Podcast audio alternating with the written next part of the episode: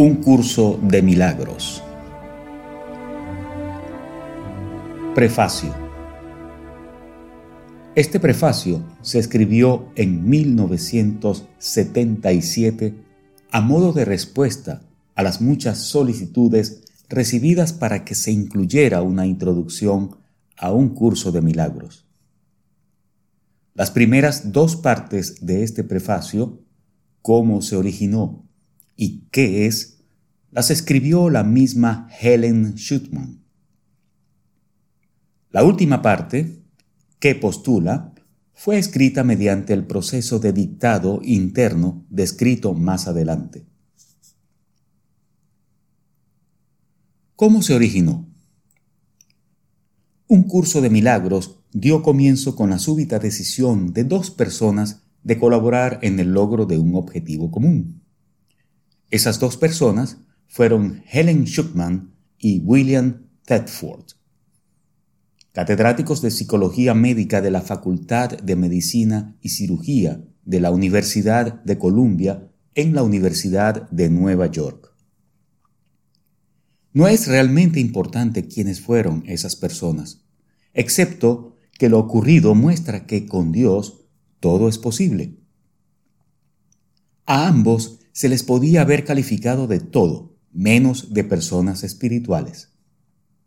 La relación entre ellos era difícil, a menudo tensa, y a ambos les preocupaba en gran medida su reputación y aceptación tanto a nivel personal como profesional.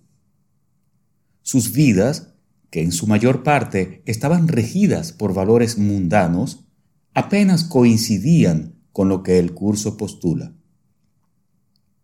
He aquí la manera en que Helen, la persona que recibió el material, se describe a sí misma.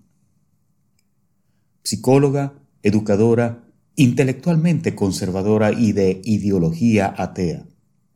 Estaba trabajando en una institución de gran prestigio cuando de repente ocurrió algo que precipitó una cadena de acontecimientos que yo jamás habría podido predecir. El jefe de mi departamento anunció inesperadamente que estaba cansado de los sentimientos de ira y agresividad que nuestras actitudes reflejaban y concluyó diciendo, tiene que haber otro camino. Como si hubiera estado esperando esa señal, accedí a ayudarle a encontrarlo. Al parecer, este curso es ese otro camino. Aunque su propósito era firme, tuvieron gran dificultad en comenzar su empresa común. Pero le habían ofrecido al Espíritu Santo la pequeña dosis de buena voluntad que, como el propio curso habría de subrayar una y otra vez, es suficiente para permitirle a él utilizar cualquier situación para sus propósitos e infundirle su poder. Continuando con el relato de Helen, Tres sorprendentes meses precedieron al inicio de la redacción en sí, durante los cuales Bill me sugirió que anotara los sueños de elevado simbolismo que estaba teniendo, así como las extrañas imágenes que me asediaban. Aunque para entonces ya me había acostumbrado un tanto a lo inesperado, aún así me llevé una gran sorpresa cuando me vi escribiendo, Este es un curso de milagros. Ese fue mi primer contacto con la voz. Era una voz que no emitía ningún sonido, pero que me presentaba una especie de dictado rápido interno que yo anotaba en un cuaderno de taquigrafía. La redacción no fue nunca automática. Podía interrumpirla en cualquier momento y después reanudarla. En muchas ocasiones me hizo sentir muy incómoda, pero nunca pensé seriamente en suspenderla parecía ser una misión especial que de alguna manera, en algún lugar, yo había acordado llevar a cabo. Terminó convirtiéndose en una verdadera empresa de colaboración entre Bill y yo, y estoy segura de que gran parte de su importancia estriba en ese hecho. Yo anotaba lo que la voz decía, y al día siguiente se lo leía a Bill y él lo pasaba a máquina. Supongo que él también tenía una misión especial, pues sin su aliento y apoyo yo nunca hubiese podido llevar a cabo la mía. En total, el proceso duró alrededor de siete años. Primero llegó el texto, luego el libro de ejercicios y finalmente el manual para el maestro. Al material recibido solo se le han hecho unos ligeros cambios sin importancia.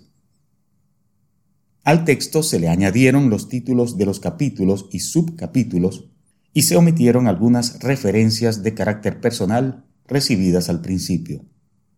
Por lo demás, el material no ha sido alterado en absoluto. Los nombres de las personas que colaboraron en la transcripción del curso no se mencionan en la portada de los libros porque el curso puede y debe descansar sobre sus propios méritos. Su objetivo no es sentar las bases para otro culto. Su único propósito es ofrecer un camino para que algunas personas puedan encontrar su propio maestro interno. ¿Qué es? Como el propio título lo indica, el curso está organizado de principio a fin como un recurso de enseñanza. Se compone de tres libros. El texto, que tiene 766 páginas, el libro de ejercicios, con 523, y el manual para el maestro, que consta de 102. El orden que el estudiante debe seguir al usar los libros y la manera de estudiarlos depende, en cada caso, de sus necesidades y preferencias personales. El programa de estudios que el curso propone se planeó meticulosamente y se explica paso a paso, tanto en el orden práctico como en el teórico. El curso pone más énfasis en la aplicación práctica que en la teoría, y más en la experiencia que en la teología. Señala específicamente que una teología universal es imposible, mientras que una experiencia universal no solo es posible, sino necesaria. Aunque su enfoque es cristiano, el curso aborda temas espirituales de carácter universal. Subraya que no es más que una de las muchas versiones del programa de estudios universal y que difiere de las demás solo en su forma. En última instancia, todas conducen a Dios. El texto es fundamentalmente teórico y expone los conceptos en los que se basa el sistema de pensamiento del curso. Sus ideas contienen los cimientos de las lecciones del libro de ejercicios. Sin la aplicación práctica que el libro de ejercicios provee, el texto quedaría reducido, en su mayor parte, a una serie de abstracciones que no tendrían la fuerza necesaria para producir el cambio de mentalidad que es la meta del curso. El libro de ejercicios consta de 365 lecciones, una para cada día del año. No es necesario, sin embargo, hacer las lecciones siguiendo ese ritmo. Se puede, si se desea, dedicar más de un día a una lección determinada. Las instrucciones solo recomiendan que no se intente hacer más de una lección por día.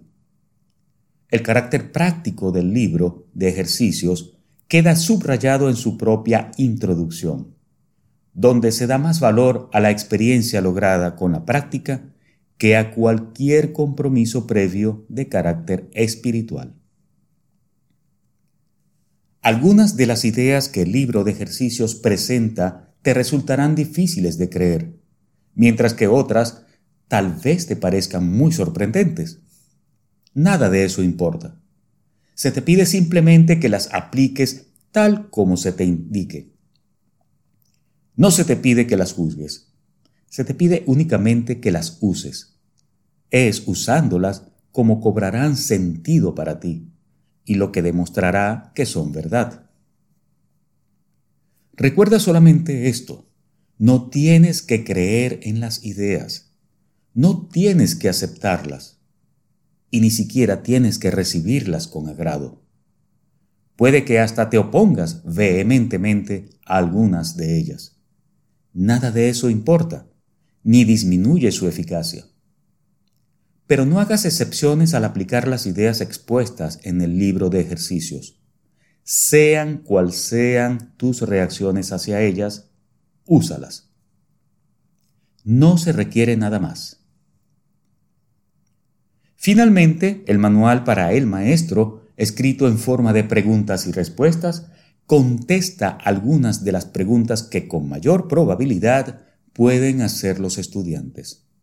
Incluye asimismo aclaraciones de algunos de los términos que el curso utiliza y los explica dentro del marco teórico del texto. El curso no afirma ser de por sí el final del aprendizaje, ni es el propósito de las lecciones del libro de ejercicios llevar a término el aprendizaje al estudiante. Al final se deja al lector en manos de su propio maestro interno, quien dirigirá el resto del aprendizaje a su criterio. Si bien el alcance del curso es muy amplio, la verdad no puede limitarse a ninguna forma finita, como se indica claramente en el párrafo con que finaliza el libro de ejercicios. Este curso es un comienzo, no un final. Ya no se asignarán más lecciones específicas, pues ya no son necesarias. En lo sucesivo, oye tan solo la voz que habla por Dios. Él dirigirá tus esfuerzos, diciéndote exactamente lo que debes hacer, cómo dirigir tu mente y cuándo debes venir a Él en silencio, pidiendo su dirección infalible y su palabra certera. ¿Qué postula? Nada real puede ser amenazado nada irreal existe. En esto radica la paz de Dios. Así comienza un curso de milagros, el cual establece una clara distinción entre lo real y lo irreal, entre el conocimiento y la percepción. El conocimiento es la verdad y está regido por una sola ley, la ley del amor o Dios. La verdad es inalterable, eterna e inequívoca. Es posible no reconocerla, pero es imposible cambiarla. Esto es así con respecto a todo lo que Dios creó, y solo lo que Él creó es real. La verdad está más allá del aprendizaje porque está más allá del tiempo y de todo proceso. No tiene opuestos, ni principio ni fin. Simplemente es. El mundo de la percepción, por otra parte, es el mundo del tiempo, de los cambios, de los comienzos y de los finales. Se basa en interpretaciones, no en hechos. Es un mundo de nacimientos y muertes, basado en nuestra creencia en la escasez, en la pérdida, en la separación y en la muerte. Es un mundo que aprendemos en vez de algo que se nos da. Es selectivo en cuanto al énfasis perceptual, inestable en su modo de operar e inexacto en sus interpretaciones. Del conocimiento y de la percepción surgen dos sistemas de pensamiento distintos que se oponen entre sí en todo. En el ámbito del conocimiento no existe ningún pensamiento aparte de Dios, porque Dios y su creación comparten una sola voluntad. El mundo de la percepción, por otra parte, se basa en la creencia en opuestos, en voluntades separadas y en el perpetuo conflicto que existe entre ellas y entre ellas y Dios. Lo que la percepción ve y oye parece real porque sólo admite en la conciencia aquello que concuerda con los deseos del perceptor.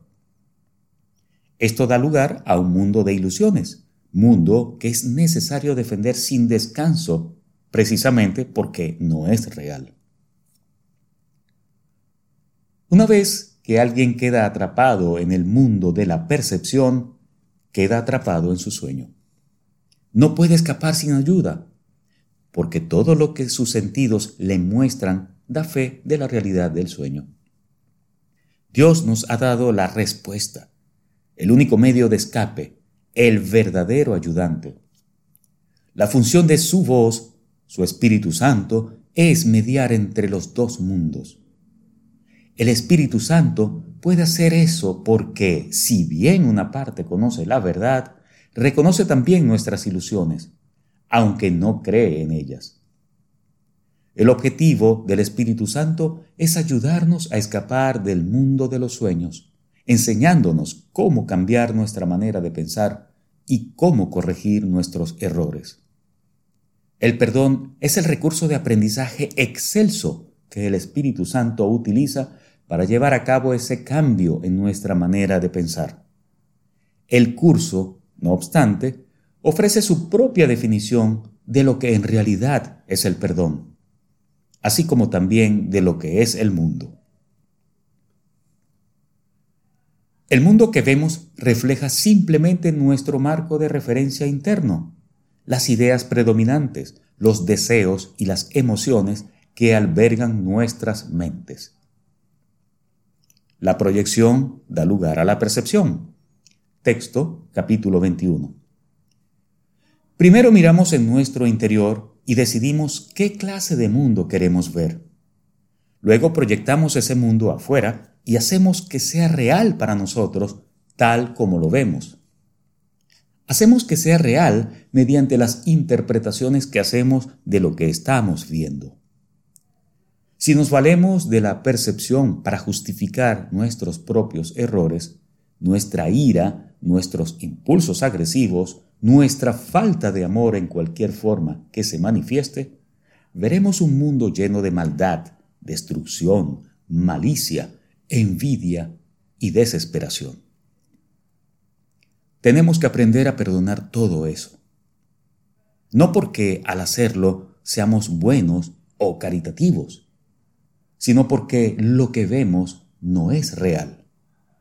Hemos distorsionado el mundo con nuestras absurdas defensas y por lo tanto estamos viendo lo que no está ahí.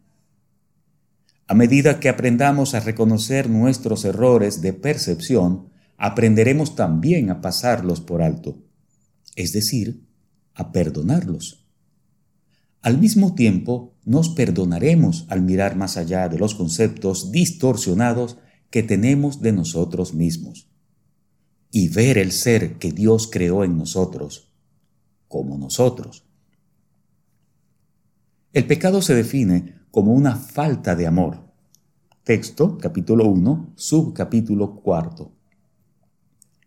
Puesto que lo único que existe es el amor, para el Espíritu Santo el pecado no es otra cosa que un error que necesita corrección, en vez de algo perverso que merece castigo.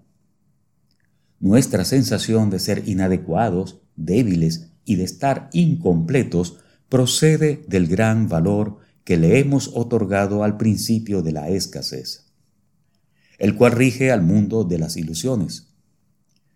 Desde este punto de vista, buscamos en otros lo que consideramos que nos falta a nosotros. Amamos a otro con el objeto de ver qué podemos obtener de él. De hecho, a esto es a lo que en el mundo de los sueños se le llama amor. No puede haber mayor error que ese, pues el amor es incapaz de exigir nada. Solo las mentes pueden unirse realmente y lo que Dios ha unido, ningún hombre lo puede desunir. Texto, capítulo 17, subcapítulo 3. No obstante, la verdadera unión, que nunca se perdió, solo es posible en el nivel de la mente de Cristo. El pequeño yo procura engrandecerse obteniendo del mundo externo aceptación, posesiones y amor. El ser que Dios creó no necesita nada. Está eternamente a salvo y es eternamente íntegro, amado y amoroso. Busca compartir en vez de obtener, extender en vez de proyectar, no tiene necesidades de ninguna clase y solo busca unirse a otros que, como él, son conscientes de su propia abundancia. Las relaciones especiales que se establecen en el mundo son destructivas, egoístas e infantilmente egocéntricas.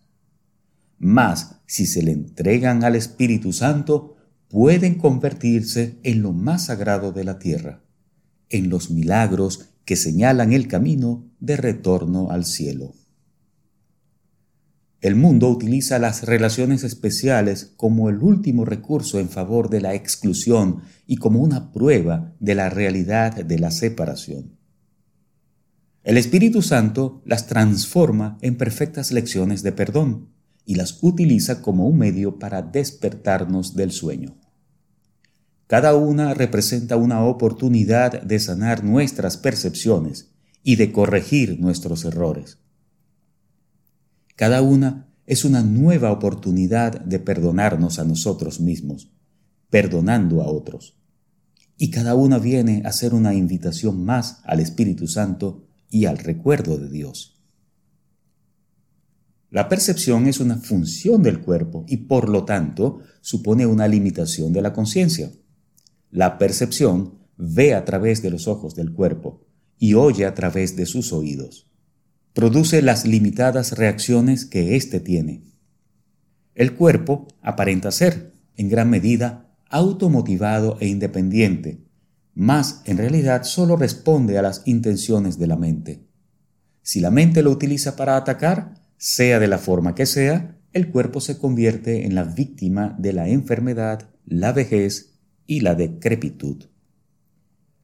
Si la mente, en cambio, acepta el propósito del Espíritu Santo, el cuerpo se convierte en un medio eficaz de comunicación con otros, invulnerable mientras se le necesite, que luego sencillamente se le descarta cuando deja de ser necesario. De por sí, el cuerpo es neutro, como lo es todo en el mundo de la percepción. Utilizarlo para los objetivos del ego o para los del Espíritu Santo depende enteramente de lo que la mente elija. Lo opuesto a ver con los ojos del cuerpo es la visión de Cristo, la cual refleja fortaleza en vez de debilidad, unidad en vez de separación y amor en vez de miedo. Lo opuesto a oír con los oídos del cuerpo es la comunicación a través de la voz que habla en favor de Dios, el Espíritu Santo, quien mora en cada uno de nosotros. Su voz nos parece distante y difícil de oír porque el ego, que habla en favor del yo falso y separado, parece hablar a voz en grito. Sin embargo, es todo lo contrario. El Espíritu Santo habla con una claridad inequívoca y ejerce una atracción irresistible. Nadie puede ser sordo a sus mensajes de liberación y de esperanza, a no ser que elija identificarse con el cuerpo y nadie puede dejar de aceptar jubilosamente la visión de Cristo a cambio de la miserable imagen que tiene de sí mismo. La visión de Cristo es el don del Espíritu Santo, la alternativa que Dios nos ha dado contra la ilusión de la separación y la creencia en la realidad del pecado, la culpabilidad y la muerte. Es la única corrección para todos los errores de percepción la reconciliación de los aparentes opuestos en los que se basa este mundo. Su benévola luz muestra todas las cosas desde otro punto de vista, reflejando el sistema de pensamiento que resulta del conocimiento y haciendo que el retorno a Dios no solo sea posible, sino inevitable. Lo que antes se consideraba una injusticia que alguien cometió contra otro, se convierte ahora en una petición de ayuda y de unión. El pecado, la enfermedad y el ataque se consideran ahora percepciones falsas que claman por el remedio que procede de la ternura y del amor. Las defensas se abandonan porque donde no hay ataque, no hay necesidad de ellas. Las necesidades de nuestros hermanos se vuelven las nuestras porque son nuestros compañeros en la jornada de regreso a Dios. Sin nosotros, ellos perderían el rumbo. Sin ellos, nosotros jamás podríamos encontrar el nuestro. El perdón es algo desconocido en el cielo, donde es inconcebible que se pudiese necesitar.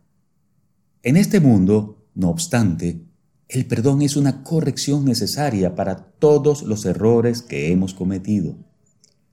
Perdonar a otros es la única manera en que nosotros mismos podemos ser perdonados, ya que refleja la ley celestial según la cual dar es lo mismo que recibir. El cielo es el estado natural de todos los hijos de Dios, tal como Él los creó. Esa es su realidad eternamente la cual no ha cambiado porque nos hayamos olvidado de ella. El perdón es el medio que nos permitirá recordar. Mediante el perdón cambiamos la manera de pensar del mundo. El mundo perdonado se convierte en el umbral del cielo porque mediante su misericordia podemos finalmente perdonarnos a nosotros mismos. Al no mantener a nadie prisionero de la culpa, nos liberamos. Al reconocer a Cristo en todos nuestros hermanos, reconocemos su presencia en nosotros mismos. Al olvidar todas nuestras percepciones erróneas y al no permitir que nada del pasado nos detenga, podemos recordar a Dios. El aprendizaje no nos puede llevar más allá de eso. Cuando estemos listos, Dios mismo dará el último paso que nos conducirá de regreso a Él.